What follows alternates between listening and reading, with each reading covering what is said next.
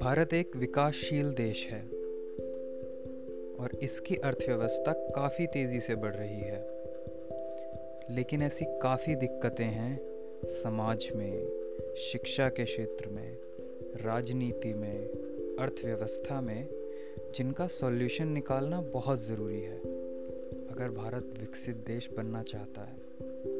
इसी उद्देश्य से मैं इस चैनल पर हर सप्ताह कम से कम एक टॉपिक पर डिस्कशन करूँगा, जिसमें मैं उस टॉपिक के हर पहलू के बारे में जानकारी देने का प्रयास करूँगा।